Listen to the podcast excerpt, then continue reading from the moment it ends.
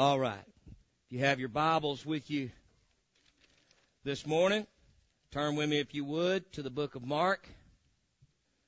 The book of Mark, chapter 12. Mark chapter 12. and we're going to go to verse 38. No, we're going to actually go to, yeah, 38. Yes. Verse 38. And the Bible says, And he said unto them in his doctrine, Beware of the scribes, which love to go in long clothing, and love salutations in the marketplaces, and the chief seats in the synagogues, and the uppermost rooms at feasts, which devour widows' houses for a pretense, and for a pretense make long prayers. These shall receive greater damnation. And Jesus sat over against the treasury, and behold, and beheld how the people cast money in the treasury, and many that were rich cast in much. And there came a certain poor widow, and she threw in two mites, which would make a farthing. And he called unto him his disciples, and saith unto them, Verily I say unto you, that this poor widow hath cast more in than all they which have cast into the treasury. For all they did cast in of their abundance, but she of her want did cast in all that she had, even all her living. Father, for the next few moments here this morning, I ask you, Lord, to just use me as a mouthpiece for the Holy Ghost. Lord, I ask you, Jesus, to give us the spiritual ears to hear your voice in this word. Give us the spiritual eyes to see the path as you lay it out before us, and the godly wisdom, Lord, to walk in that path. And we thank you and praise you for it. Everybody said in Jesus' name, Amen. You can be seated. Title of the message today is Is Your Life for Show or Service? Jesus showed a difference here between two kinds of people. First, there were those who loved to show off, as was described in the first portion of our text. Secondly, there were those who loved to serve no matter how little they possessed. Amen. So let's take a look this morning. This teaching occurred the week before Jesus went to Calvary. Amen. And Jesus had answered both the multitudes and his disciples in this matter. Let's take a let's take a look at uh, at a bigger, longer description of this over in Matthew 23. Let's turn over to Matthew 23 right quick. Gives a longer version of this. 23 1 says, Then spake Jesus to the multitude and to his disciples, saying, The scribes and the Pharisees sit in Moses' seat. All therefore whatsoever they bid you observe, that observe and do. But do not ye after their work. So in other words, he said, hey, the things that they tell you of the law that you need to do, he said, you do it. Because they're in the place of Moses, where Moses was. However, don't do the things as they do them. Don't do the things they do. Don't do like they do. For they, the Bible says, bind heavy burdens and grievous to be borne and lay them on men's shoulders. But they themselves will not move them with one of their fingers. I'm going to tell you, this is a big description right here of many churches today. There's a whole lot of preachers in churches today that really don't even do any preaching. I mean, they do nothing but collect the money and go around and sit in all the high seats. There's a whole lot of uh, uh, churches nowadays that are doing the same thing. They put a lot of burdens on people. You do this, you do that, you do this, and you follow that, and you strictly do this and do that. But they themselves won't lift a finger to do nothing. Let me tell you something. I ain't one of them preachers. You might come in here and find me up in a tree. Amen. Praise God. I'm, I'm the opposite of that. Yeah, you might find me, uh, uh, uh, running a snake through the plumbing or something, trying to get the plumbing unstopped or find me out at, the, at, at night doing stuff around here. It's got to be done. Praise God. And sometimes uh, I've had Brother Quick say, "Man, why, why didn't he call me?" Well, you know, man, I just just need to be done. I just jumped on it. You know, I don't want to bother anybody. You know. And a lot of times, I mean, eh, I, I just do it myself. Amen. But here, the Lord was saying, look, man, for they bind heavy burdens and grievous to be borne and lay them on men's shoulders, but they themselves will not move them with one of their fingers. Amen. There's times I, I, I know in your lives, if you've ever been part of a big church, that you may have been assigned all kind of chores to do. Keep you running all the time. But turn around and, and where's the preacher? Where's the pastor?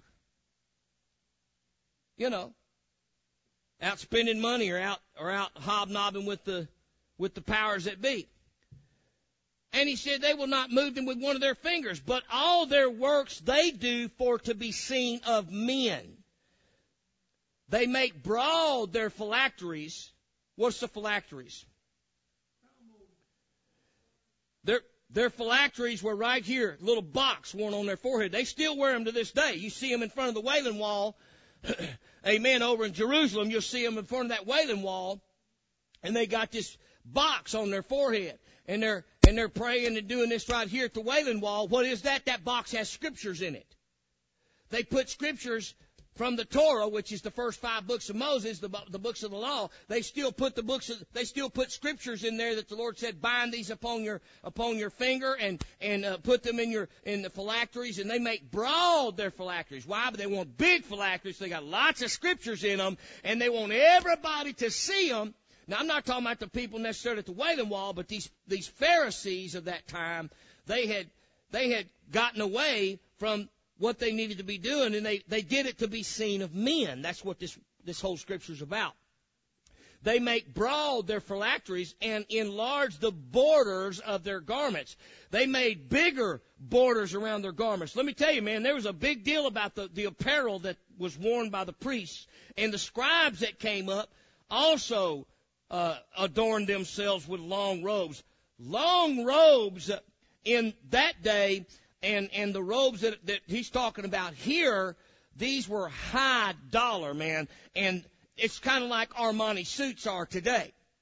You know, you see, it, it, and and and it's a shame that you know you have a lot of pastors now, man. I mean, buddy, they have their suits tailor made, custom made, and they're not just tailor made suits, man. They're tailor made Armani suits or things like that, and they'll spend ten thousand dollars on a suit.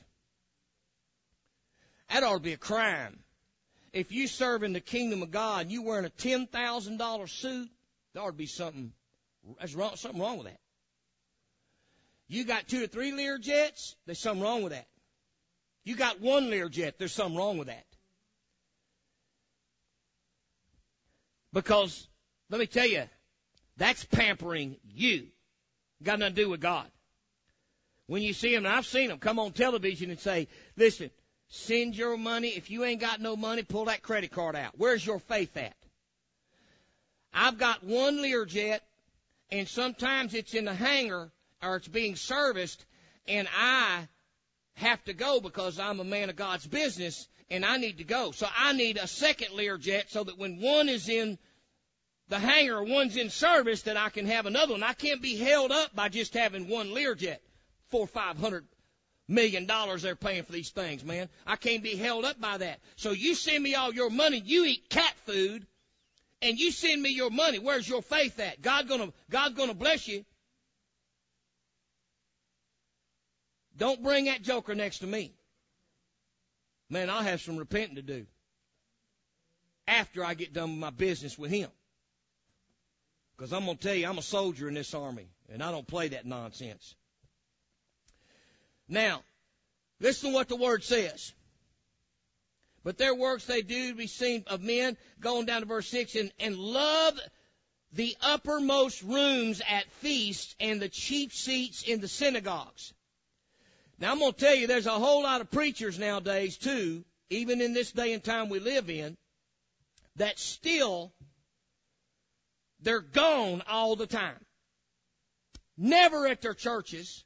When they're there, they're not preaching. They're paying somebody else to come preach.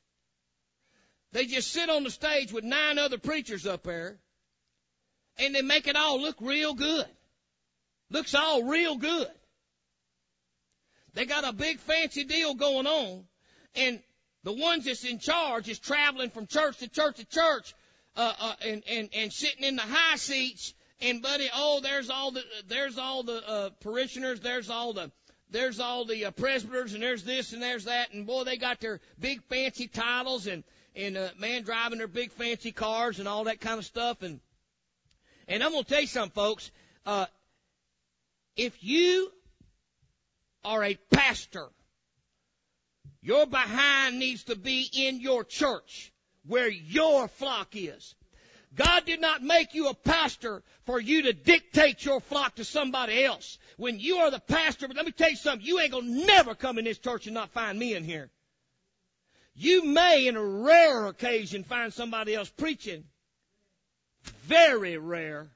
And it ain't happened in the years, and I'm going to tell you, it had to be somebody I absolutely know up one side, down the other, because I'm going to tell you, I've had experiences in the past 17 years. I've had experiences of, of preachers that were absolutely supposed to be our doctrine, and I knew them to be uh, a part of our, our churches, and they come in and start preaching some crazy off the wall nonsense. I'm like, man, what?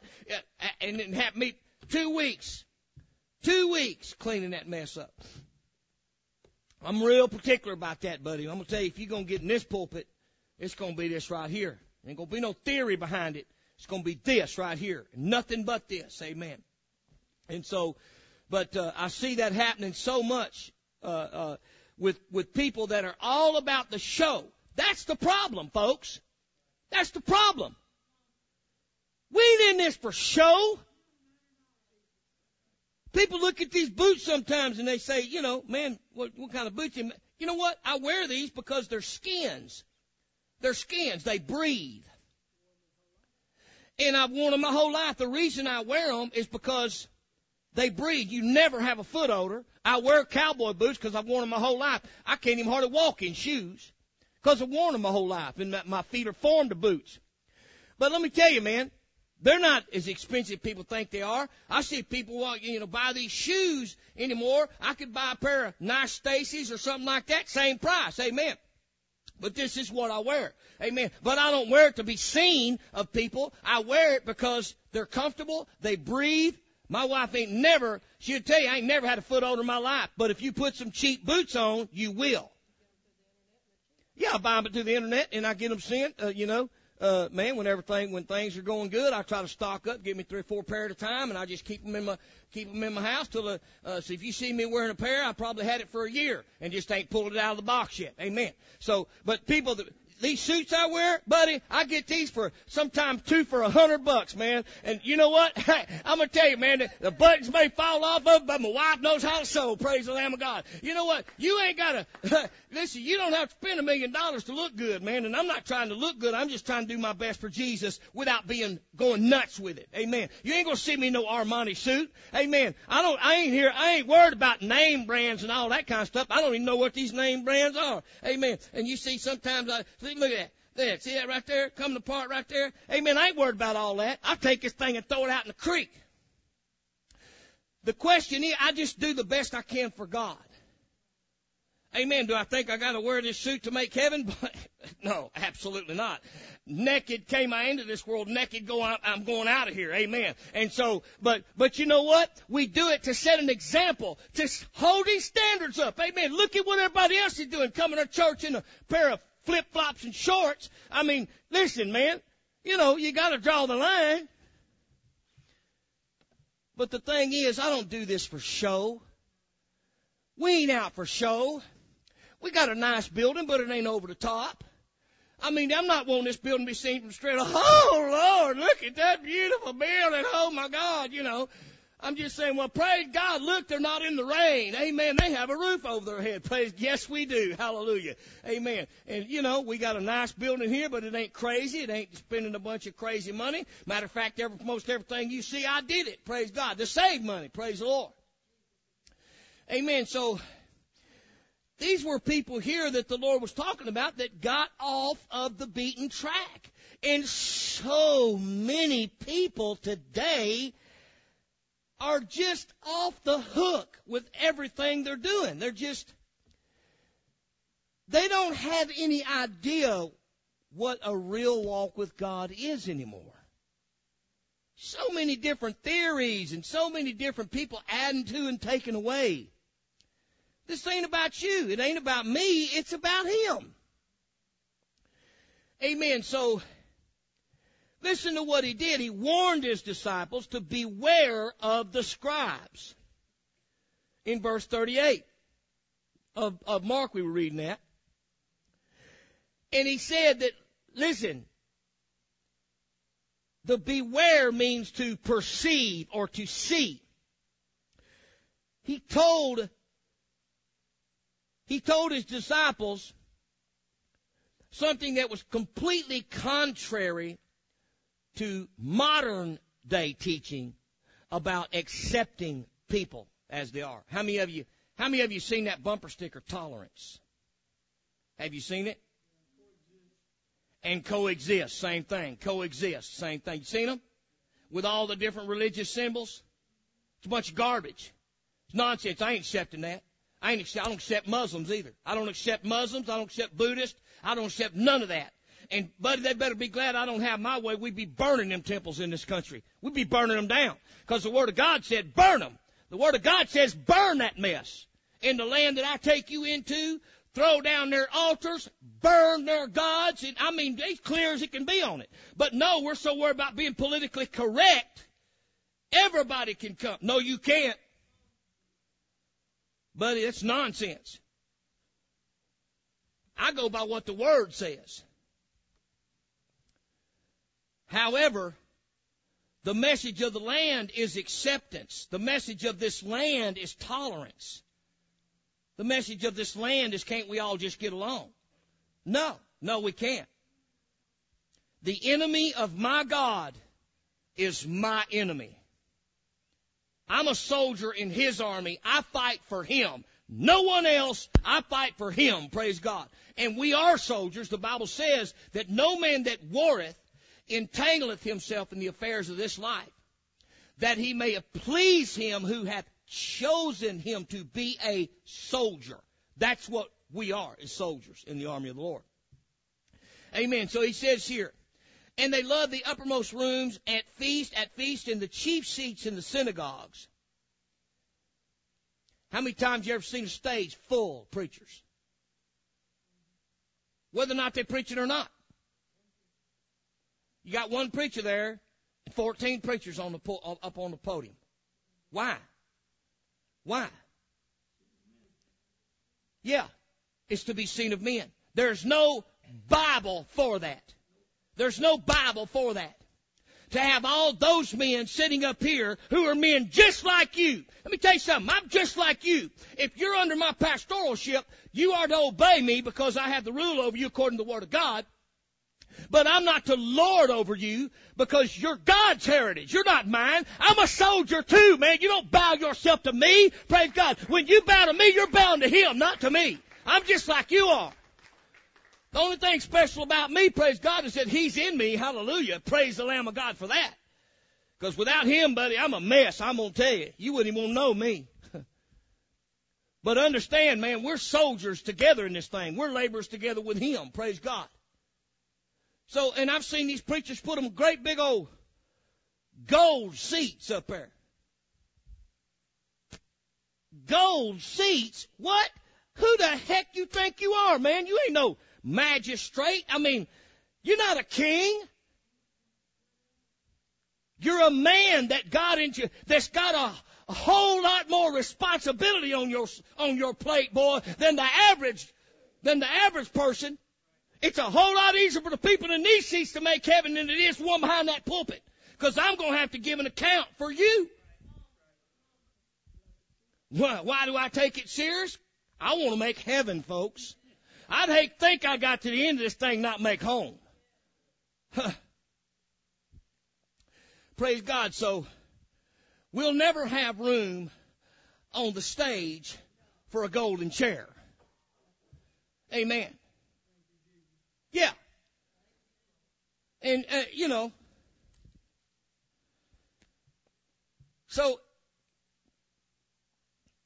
he said here, and chief seats in the synagogue, and greetings in the markets, and to be called of men, Rabbi, Rabbi. He said, But be not ye called Rabbi, for one is your master. Rabbi means master, even Christ, and all ye are brethren. See it? We're brethren. It's just Bible, man. It's just Bible. I appreciate the respect that you give to your pastor in this church. I appreciate that. The Lord appreciates that. Amen. And that's the chain of command, and that's how it should be. But I want you to clearly know the man in this pulpit up here. I'm not no big shot, folks. I'm a common man. Amen. And I'm a laborer. Praise God. I'm a fellow laborer. And we're in this thing together, buddy. And I don't care whether you digging a ditch, whether you climbing a tree, whether you're on a roof, or you're in a hole somewhere. You can turn around and I'll be right there, buddy. You can call me and I'll be right in that hole with you. Praise God.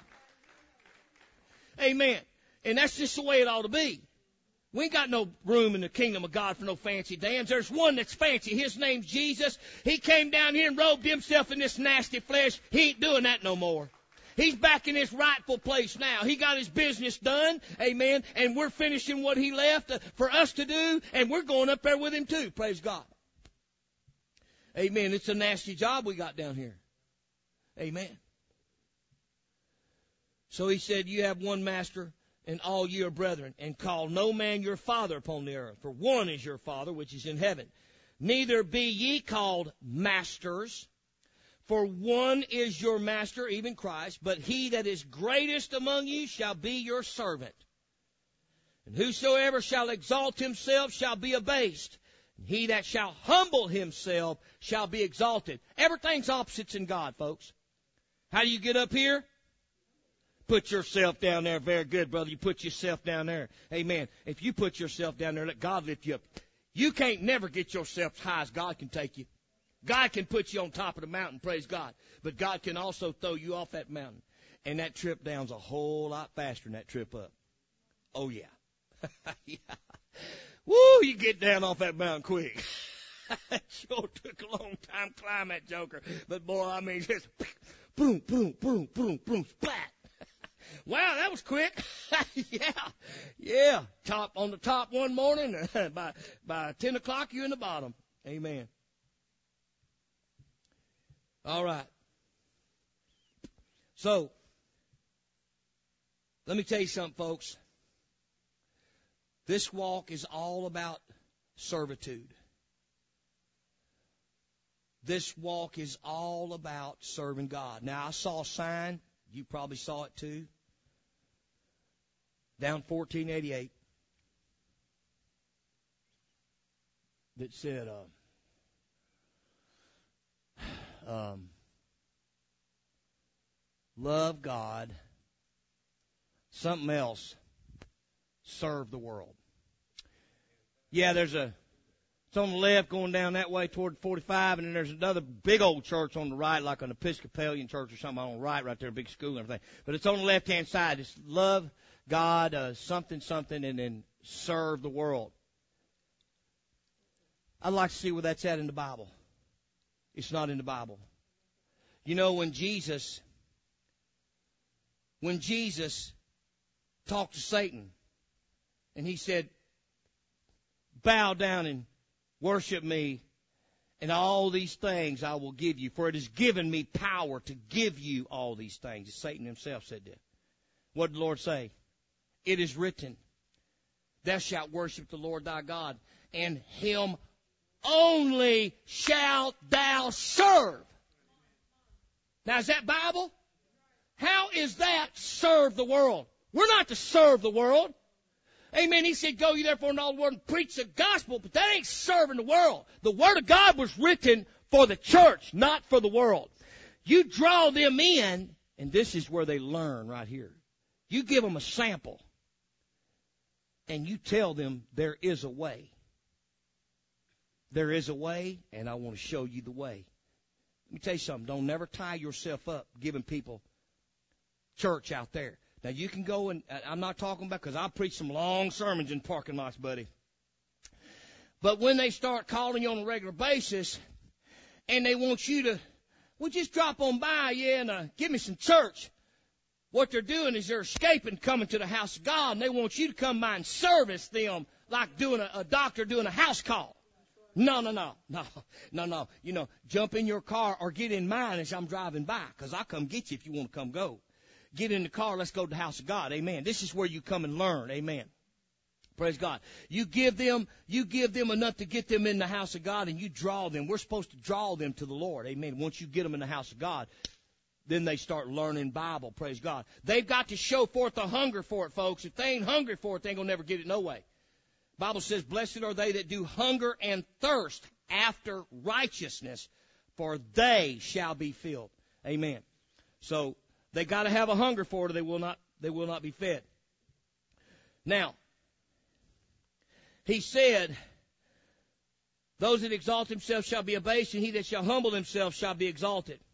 But woe unto you, scribes and Pharisees, hypocrites! For ye shut up the kingdom of heaven against men. He was saying, hey man, you're shutting up heaven. You're not even, you're not even offering anything to these people. Ye neither go in yourselves, neither suffer ye them that are entering in to go in. You don't want nothing to do with me, but you won't let them come in either. Woe unto you, scribes and, and, and Pharisees, hypocrites, for you devour widows' houses, and for a pretense make long prayers. Therefore ye shall receive the greater damnation. So, what's that talking about? You devour widows' houses. What's that? That's exactly right. We're taking all their money. Hey man, we don't mind. And I'm going to tell you what, I've heard them preaching on these TV. I don't watch TV preachers, but the, the ones I have watched and seen, uh, including that nut, looks just like Satan to me. I don't, I, I just don't hold for the guy, but anyway, uh, but I, I've seen them say, where's your faith? Where's your faith? You got a credit card. You got a credit card. Send me your money. You can't get no money till you sow your seed. You can't get no money till you sow your seed. And I, I've heard and I have seen examples of it where, where people discovered that their mother was eating cat food because she was sending all her money to these TV preachers. Partner, let me tell you something. If you're putting your money in a place that really is for God. Partner, you ain't gonna be eating no cat food. You ain't gonna be living in squalor. You ain't gonna be living under a bridge because the Bible said that David said, I was young and now I'm old, yet never have I seen the righteous forsaken, nor their seed begging bread. You know, if those places were worth the time it took to watch that foolishness, then that woman wouldn't be eating no cat food. People talk about, oh, well, oh my goodness, well, man, that ministry's really blessed. My goodness, they just got hangars full of Learjets, and my goodness, he got a $27 million house. I'm going to tell you, man, you know why I live in a trailer house? Because I wanted to build this house.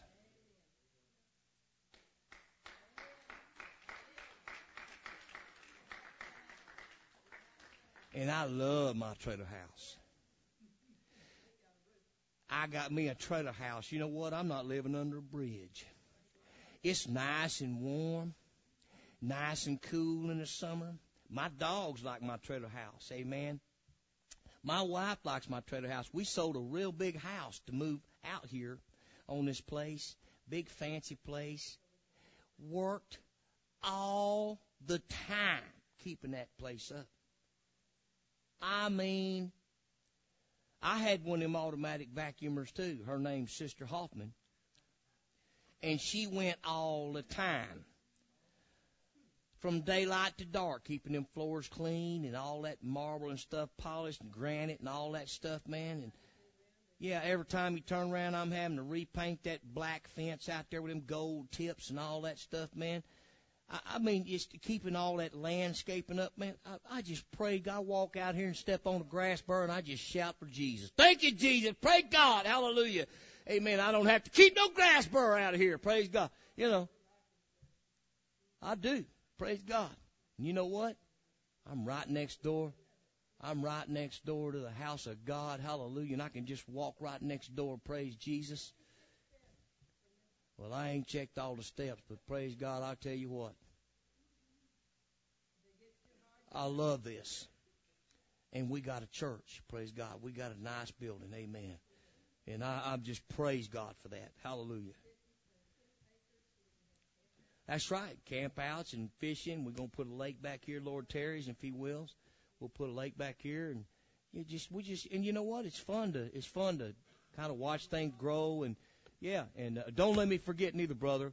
I want you to uh, I want you to uh, cook a brisket for me for uh, for us for the uh, for the Christmas. Two, probably at least two. Yeah, I got three in there, but two would be fine. I think two will do it. Plus, we're gonna have some other stuff too, right? Okay. Amen. So uh, don't let me, but don't let me forget that. Didn't want to get off subject there, but I forgot to tell you about early. You know, that's gonna be next Sunday. I mean, it's, it's already on us, just like that. Anyway, okay. So he says here, he says, "Woe to you, scribes and Pharisees, hypocrites! For ye compass sea and land. Listen carefully. This this is this is good stuff right here. You compass sea and land to make one proselyte." And when he is made, you make him twofold more the child of hell than yourself. man, I love that. Boy, Jesus, my kind of God. just love that man because he's so real. You know, he just shoots you straight out there, man. You you come you can pass the earth and sea, man. You travel all the way around the world, man, to find you somebody to put up on a pedestal. And when you found him and you've made him a proselyte like you, you make him two times more the child of hell than yourself. man. Yeah, man, you know what? You know what the, you know what the scribes are? The scribes of that day, you know what they were? It's before the, the law of Moses, the word of God, was given to the Pharisees. The Pharisees took it over. They became the uh, the givers of the law and all those sort of things, teachers of the law. The scribes then also became teachers. Scribes, you know what the scribes were? The doctors of that day. They had a doctorate in theology. They were the high education people. They were the school, the bookworms. And so they were, they were the learners and then they were the teachers. So they got their high uh, education, so to speak, and that put them up on a pedestal, and they started looking at them just like people look at doctors now. See, that's the thing now. If you're a preacher, well, you can't even be a good preacher unless you're a doctor so and so. Doctor so. You can just call me Doctor Stupid. I don't care what you call me, amen, because God brought me what I got, I got from God, amen, and from studying that Bible right there, praise God. and I got it the same way Paul got it, not to compare myself with Paul, because I'll never be compared with Paul, but but I got it the same way he did. The Lord's the one that gave me the understanding in this word, and, and what he's given me, I understand it pretty good. And I praise him for that. But but you see, you go in these offices, and in a lot of these pastors' offices, because I, I I'm also a general contractor, have been for many many years, and and I go and I see a lot of these when I work on churches and things, and and you go in some of these pastors' offices, man, and I mean, man, some of them big big as this room right here. 12,000 books. Man, great big old library. And you know, that really impresses a lot of people. Doesn't me, but I mean, it impresses folks because I see people go, oh my gosh, well. You know what I'm thinking? Wow, this guy's an idiot. Man, what the heck has he been doing with his time? Sure ain't been the Bible. All I see is one Bible, and it ain't even the right one. But I see 27,000 books here he's been wasting a lot of time with. I need one book, and that's the King James Version Bible. Now I do go back and study some of the old texts and things like that, and I do study the Greek, do study the Hebrew, and I spend a lot of time with the one who wrote the book. That helps me a lot. Amen. And uh, you know the Bible said the Holy Ghost, who will bring to remembrance all things whatsoever I've said unto you. Amen. He shall lead you into all truth. See, that's the one I'm looking for. I'm not looking for this man's theory, this man's theory. When we came to Texas, when the Lord moved us here, oh yeah, He moved us. But when He moved us here, moved us back home, which I'm born raised here, but we our church was in Tennessee. When He moved us here, I didn't realize it.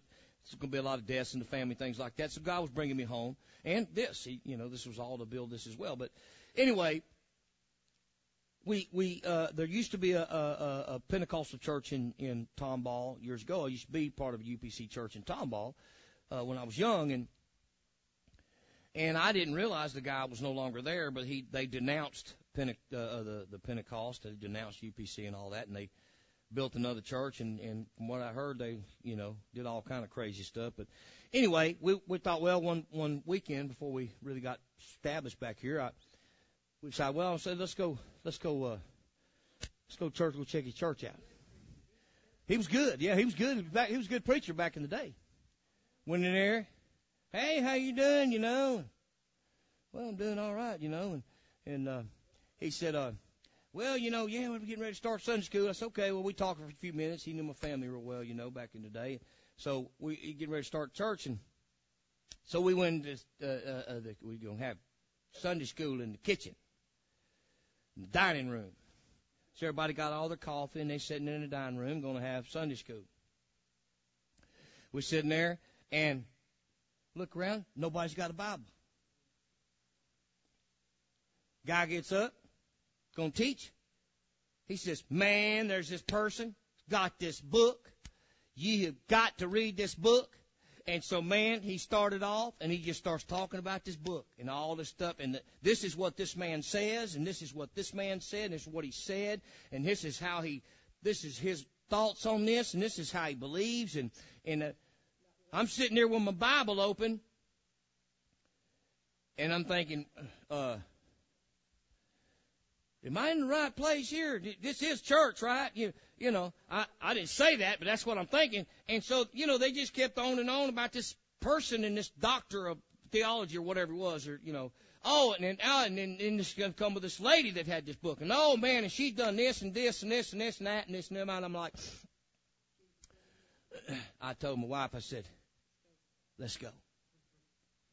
So we got up and I just closed my book and phew, out the door we went. Never looked back. Never called a man, never said a word to him. Let me tell you something, folks.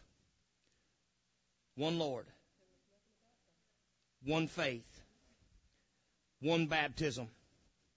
That's it. Here it is right here. It's all you'll ever need right here. This and the Holy Ghost is what you're gonna need right here to get to get home. This is what you're gonna need. Praise God. Hey, the Bible said though we in Galatians Galatians 1 8, 9, though we or an angel from heaven come preaching any other gospel than that we have preached unto you, let him be accursed. And it was so important that he spoke it twice in the same scripture. He spoke it again right after he said, as I said before, so say I again. And he repeated it again right then. It don't matter if it's an angel from heaven. If they come preaching anything other than this right here, let them be accursed. Amen. So, they were professional students and teachers of the law. And it was a very important task, and so therefore it was tempting for them to assume the authority of God Himself. And folks, we got to be real careful with that. You have to be real careful with that. Proverbs 16:18.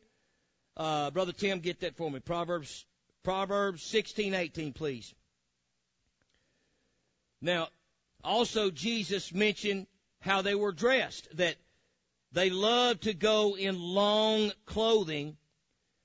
Amen. They loved to go in long clothing. And long clothing of that time for, for men, It's not just talking about long clothing. The clothing it was describing there was the clothing of kings or royalty or dignitaries uh, or you know people of high stature, people of high uh, uh, uh, high uh, ranking or high money, people that had a lot of money, and so they were they were putting themselves up there with people that set up in the high places. You see what I mean? Such as kings or royalty. Oh, go ahead, brother, when you get it there. Uh, Proverbs 16:18, please. Amen. Folks, never forget that. Pride goeth before destruction, and a haughty spirit before a fall. Don't ever let yourself get too proud and lifted up. Never let that happen to yourself because you're in for a fall if you do. That haughty spirit. I'm going to tell you, there's a lot of that in our churches these days. That haughty spirit. That, that uppity, nose up in the air type of thing. Don't want nothing to do with outsiders and stuff. Folks, there's a big difference in keeping leaven out of the lump and not welcoming anybody into the house of God. Now, I don't just welcome anybody in the house of God. They come up in here with their agenda. I don't allow that because this is a holy place. But but not associating with people and, and, and in the church and, and having little cliques and all that kind of stuff and, and, and, and thinking yourself better than somebody else, that's absolutely, that's absolutely out of the question. Never, ever will be accepted in this church. Amen. And we don't have that spirit here, and I praise God for that. But, you know, it doesn't mean we don't have to guard the gate, because that spirit can easily be lifted up if you allow it to. Amen. So, that's right. We have to guard the gate against that. Amen. Now, the scribes wished to be set apart in order to receive homage. Amen. Homage. So, some salutations and things that they had during those times were prostration, or a slave might also kiss the sleeve or skirt of his Lord's clothing to show respect. But Jesus, remember when he prohibited the 70 that he sent out from engaging in that type of activity. He said, salute no man by the way. When he sent them out, he said, salute no man by the way, and that's over in Luke 10:4. He stressed that. And the scribes, on the other hand, made a show of themselves by seeking chief seats, and they wanted to be called rabbi, and they wanted to be uh, uh, to be uh, highly looked upon. You know, it's no different than Hollywood today either. You look at Hollywood, think about this for a minute. Even Nashville, I was in the music business for a pretty good while. Think about that. What's different about those people? They can sing. Big deal. So you can sing. So your voice is such that you can sing a song. But there's nothing about that's going to make me worship you. There ain't nothing about that gonna make me think any higher of you than I would of somebody that can't sing. I'm sure not gonna pay you and turn you into a multimillionaire because you can sing. There's people that can sing better than that in a shower that ain't got millions of dollars and you wouldn't have give them the time of day, but you watch them walk up in these red carpet affairs and they're looking like this and oh well, you know, and then they go on their talk shows and they go on, oh well, my yes, that's yes, I'm I'm sorry. Well, oh mm, well, yeah, take pictures now, take pictures. Yes, yes, yes. Did you get that one? Oh yes, yes. Take pictures. Oh, more pictures. Okay. Yeah. Oh, you want my autograph? I've had people ask me like, no, I don't want your autograph. Heck, I want your autograph for, man. You want mine? You know, I don't want your autograph. Put it on a check. Put a one with a whole bunch of zeros behind it. I want your autograph. Yes, I do. Did I say I didn't? Yes, I do want that. Yeah. You put your autograph on that checkbook and hand it to me, son. Oh, you mean you be buddies real quick. But you think about it. What's special about them people? What's so special about them people that that right there should make them multimillionaires or billionaires while common people over here have to work their self tooth and nail to make ends meet? And they're the ones buying and treating these people like, oh my God, God, look who it is. Oh my gosh. Look who it is. You know what? Except they repent and turn their life around, you ain't gonna be saying about saying that about them one day. Yeah. Yeah. Now, listen to what he said here. Woe, in verse 16, woe unto you, you blind guides, which say, Whosoever shall swear by the temple, it is nothing. But whosoever shall swear by the gold of the temple, he is a debtor. What's he talking about right there? He's talking about, hey man, you're counting the gold in the temple more precious than the temple itself. He's saying you swear, Mr. Man, I, I don't swear by the temple. I don't swear by the altar, but I swear by I swear by the gold that's in that altar. You know, he said that's the ones that's a debtor. Look what he said in verse 17: "Ye fools and blind, for whether is greater, the gold or the temple that sanctified the gold? Whosoever shall swear by the altar, it is uh, who shall swear by the altar, it is nothing. But whosoever swear by the gift of his opponent, it he is guilty." Ye fools and blind, for whether is greater, the gift or the altar that sanctifieth the gift? What he's saying is, if you made an oath and you swore by the temple, wasn't no big deal. They wouldn't even hold you to that. The priest wouldn't hold you to it. The scribes wouldn't hold you to it. But if you swore by the gold in the temple, they would hold you to that. You're a debtor to that. If you swore by the gold and you didn't keep your you didn't keep your covenant, you owed it because you swore by the gold of the temple. Now, if you swore by the altar, it was no big deal. Wouldn't hold you to that. That's nothing. But if you swore by the gifts that were brought and put on the altar and didn't keep your oath, you're guilty and you must pay a debt. And so what the Lord was saying right there, you're taking the things of man the gifts and the gold, and you're valuing them above and beyond the temple and the altar. And so there's the difference right there. What's more important?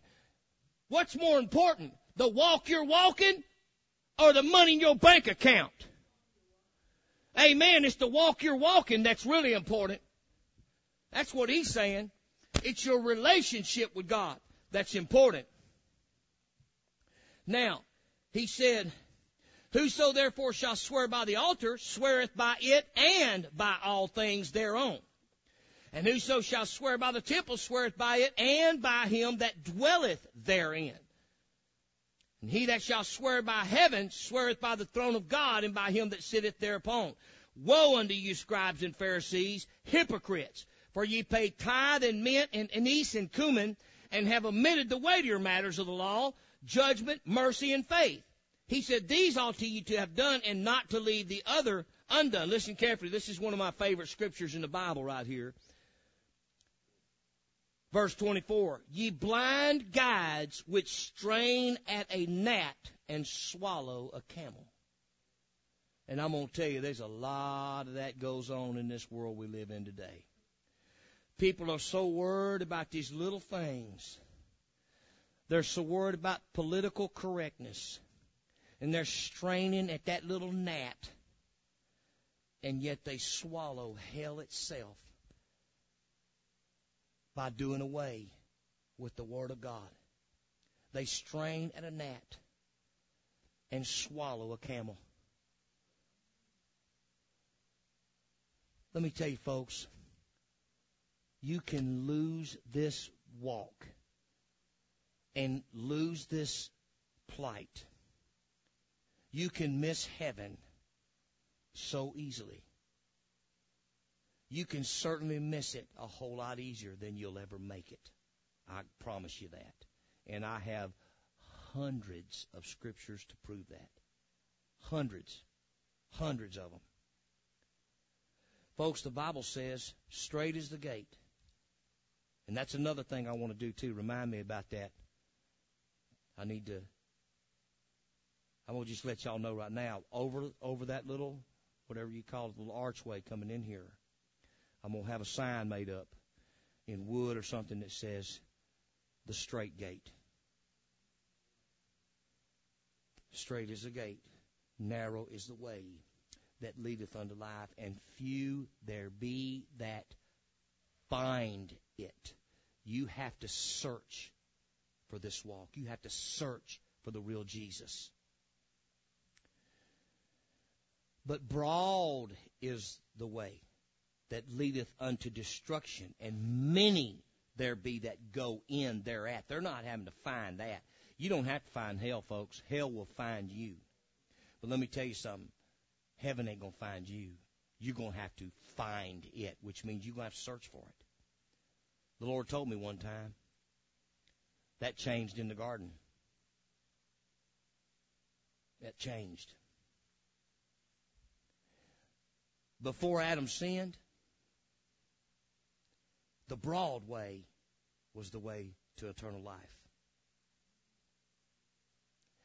And the narrowest way was the way of death. He said, Of all the trees in the garden thou mayest freely eat. But of the tree of the knowledge of good and evil in the midst of the garden thou shalt not eat of the fruit thereof, for the day that thou eatest the fruit thereof thou shalt surely die.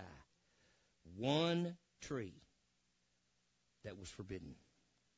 And all the other trees, you see what I mean? So broad was the way. But narrow was the way to that tree. And they had to find that one tree in the midst of the garden. Which tree is that? This one over here. Oh my goodness, this one right here. Oh my goodness, with that fruit that's good to look upon. Yeah. See. And so they sought that tree out. Well, like to search, do you? Okay. Have it your way. Now, we just switch all that around. Now, all the way to hell is this big. It's going to be one little narrow way to me. I am that way. It's only going to be one way to heaven. It's going to be me. And you're going to have to search to find me. Bible says, you shall seek me, you shall search me and find me. You shall seek me and find me when you shall search for me with all of your heart. Where's the heart? This is the heart. When the Bible talks about the heart, this is it right here. This is what it's talking about. So all that changed in the garden.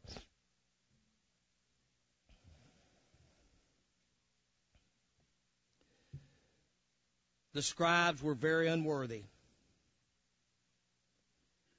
of all the honor that they demanded for themselves. They sought out the chief seats.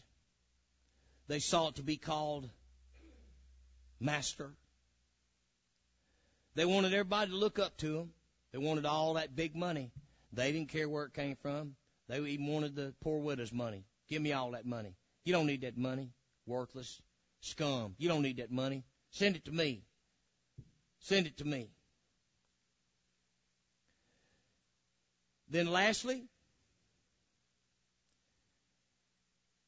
they even went further with all these long prayers. Folks, we pray some long prayers too.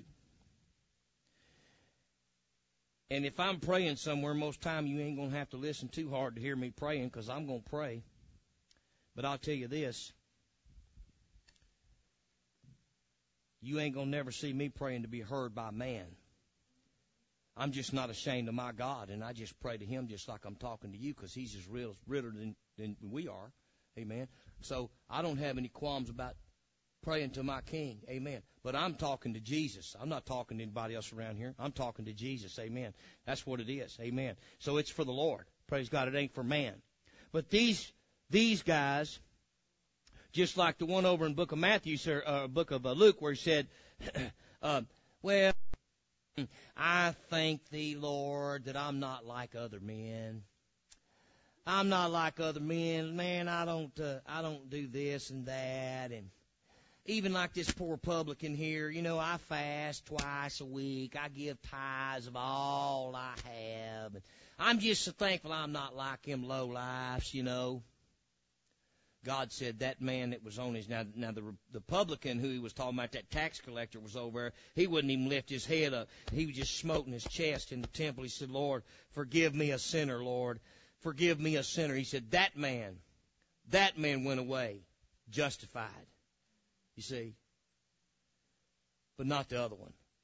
He's wanting to be seen and heard, and so if somebody's walking around praying and and uh, and and all that. And I hear some guys preaching that just they're just playing. They're just playing. They're just playing the game. Just playing the game. To me, it ain't no different. I hear a lot of preachers. You know, now there's sometimes I may stir you up a little bit. Say, man, y'all wake up in here. You know, somebody help me out here or something. You know. But I hear people that's just part of their sermon say, uh, what was this? What do they say? Some uh, I wish somebody help me preach. I wish somebody help me preach. I wish somebody help me preach, you know, 47 times during the sermon, you know. Yeah, man, it's like, you know, what? Yeah. I mean, and you, then you hear people singing. Let me tell you, and, and the ones that sing in this church, I mean, I tell them straight up. If it ever becomes about you, you're done. You're done with that. Because it ain't got nothing to do with you. You're up there for Jesus. It's got to be for Him, praise God. We're not up there to be seen. Amen. We're not up there to be heard, praise God. We're up there to glorify God.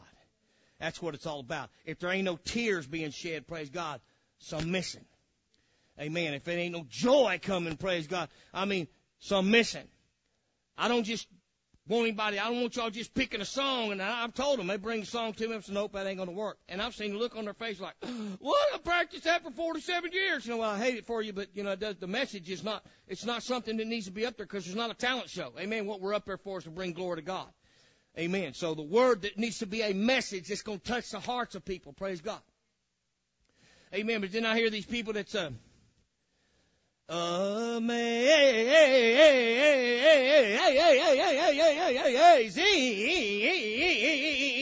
Oh, whoa, whoa, whoa, whoa, whoa, grace. And I'm, yeah, man, you like three and a half minutes later, you ain't even got to how sweet the sound. That gum, it's gonna be 18, 18 hour song right here, boy. You know. I'm not up there to see how you can, what do they call that? They, they even got a name, runs, I think that's what they call them now. I'm not up there to see how many runs you can do in a single breath. I'm not up there to see how long you can hold a note. Amen. I used to could hold a note like that too when I was three years old before I started smoking. Amen. But I'm not worried about how long you know, all that kind of stuff. Man, if, listen, if you up there to be seen, get off the stage, man. Jesus is the one we want seen in this house. Hallelujah. Praise God. I want to glorify God in here. Amen. And these people lost sight of that. It became about them. And you, oh boy, let me, let me tell you something, folks. The churches nowadays and these big mega churches, they're not about God. They're about man and money, honey. That's what they're about. And not only is it a deal now that where they got churches, they got to write big fancy books about how to build a church like that. How, in other words, you know what it is? It's how to get rich on Jesus. That's really ought to be the title of their books. Because that's what they really mean. How to get rich and starve the common folks without them even knowing it. How to take all the money out of your people's pockets without them ever knowing it happened. And there's a whole lot of times I even forget to take the offering up. At the end of church, somebody says, uh, "We didn't take up the offering."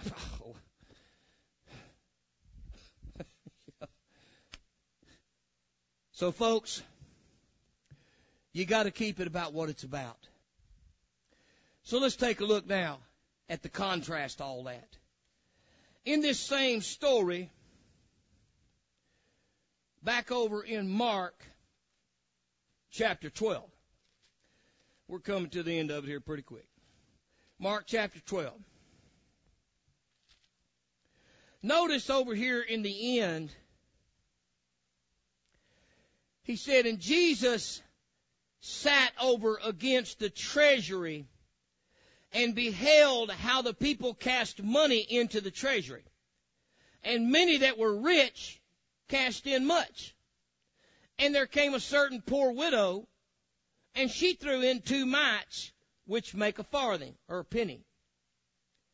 And he called unto him his disciples, and he saith unto them, he called them over and said, Don't y'all see this? Called them, he said, Hey, take a look at this.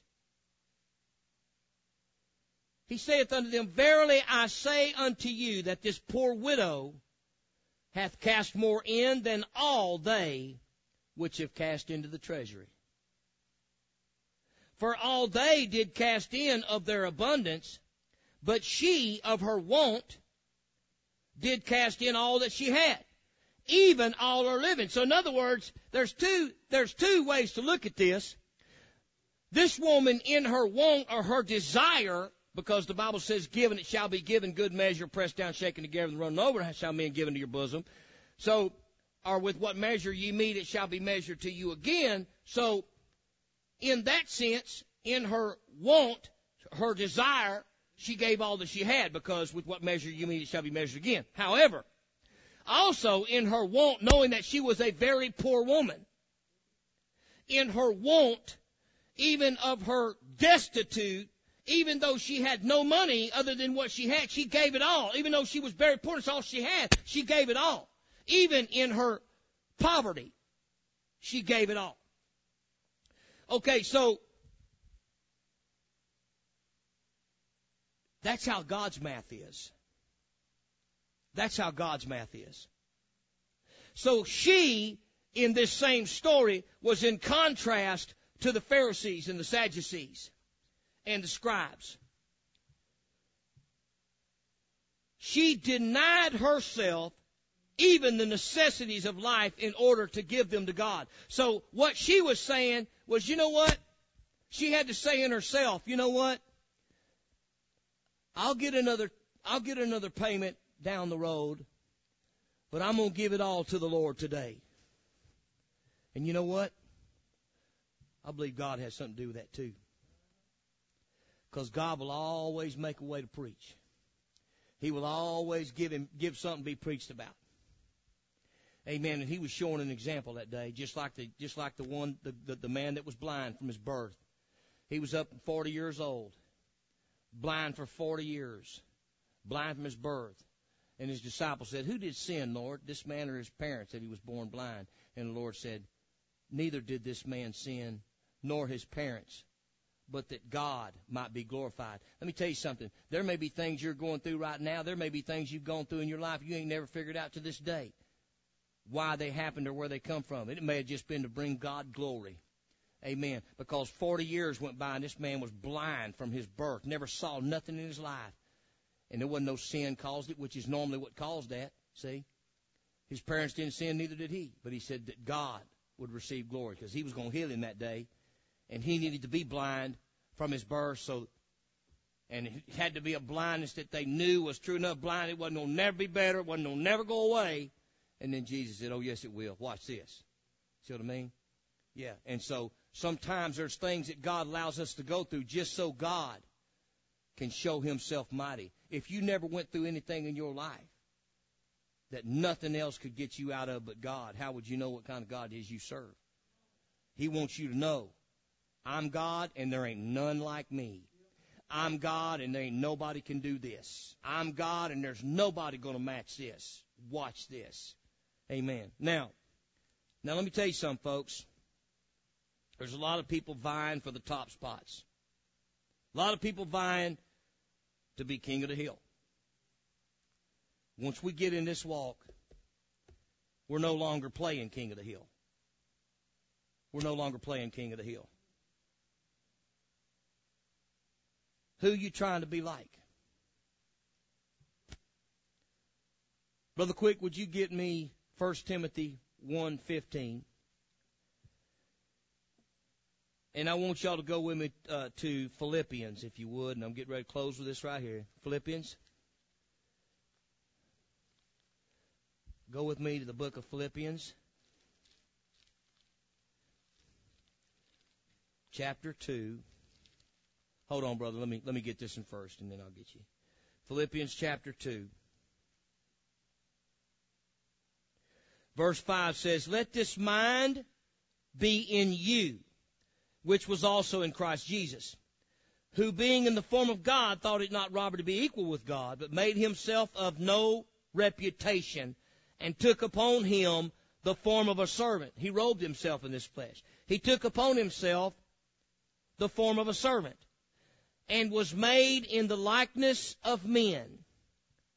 And being found in fashion as a man, he humbled himself and became obedient unto death, even the death of the cross.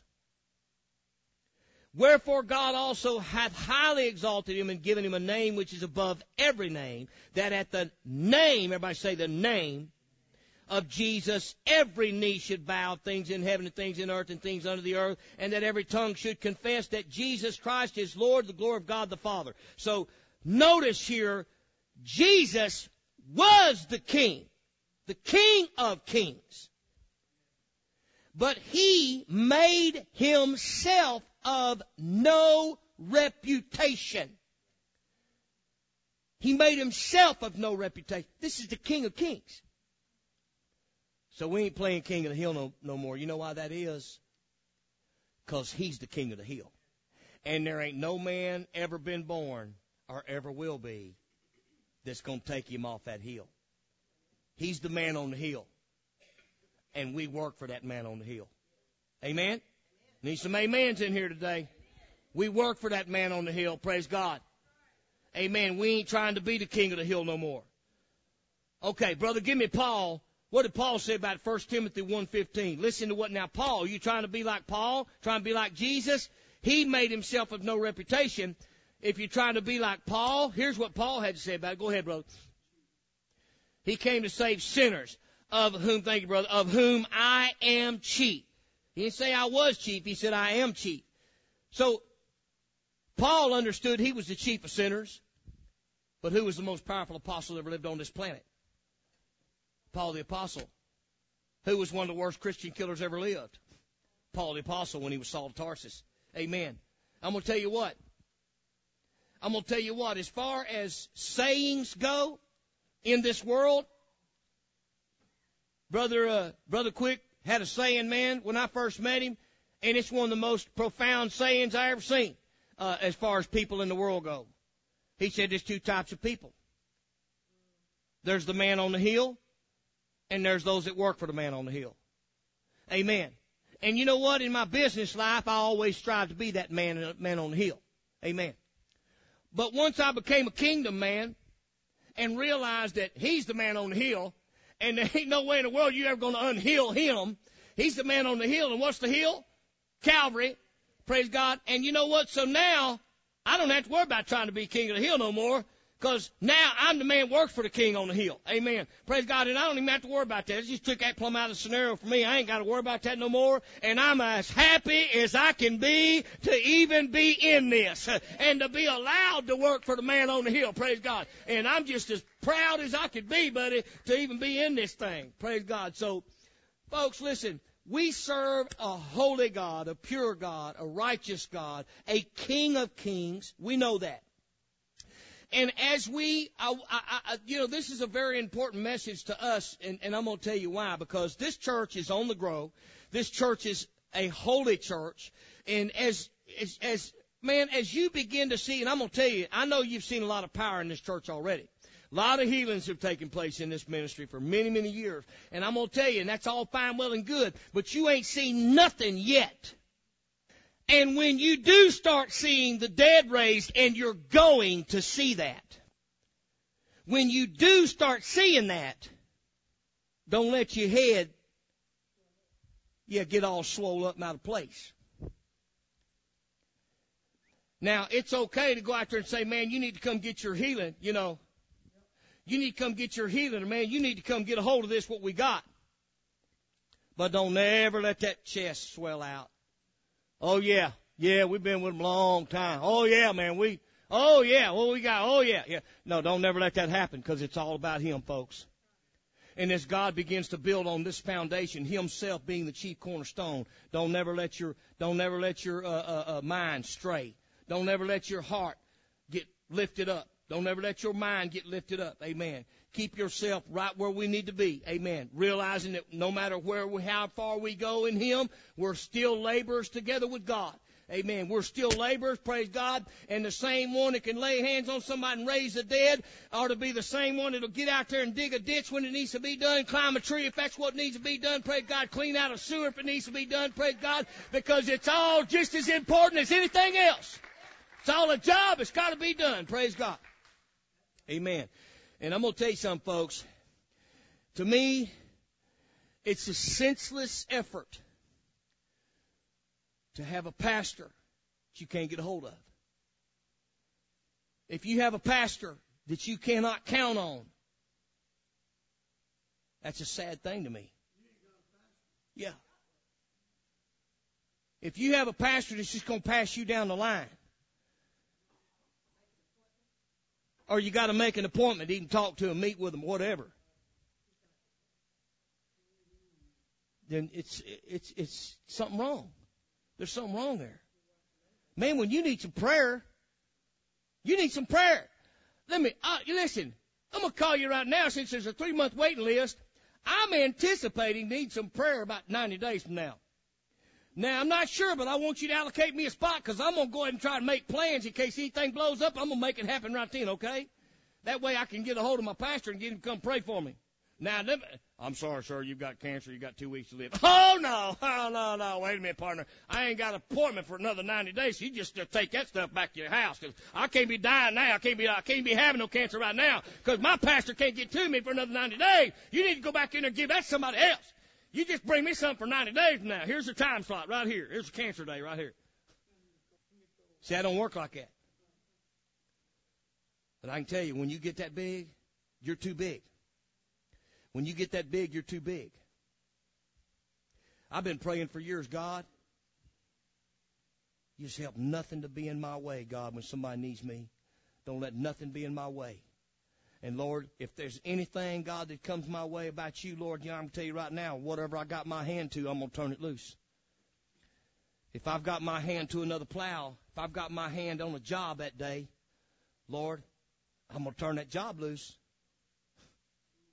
I mean, you got to help me here, Lord. I mean, and He does. He helps me to line things out to where if somebody needs prayer, man, I got to go. I got to go. Yeah. Well, and that's and that's fine. That's fine, well and good. But I'm gonna tell you something. He had two million people. That's a lot of folks. Till he got two million people, he was handling it all by himself. So, I think I could probably handle a little bit, but uh, but you know what? At, at least I do know this.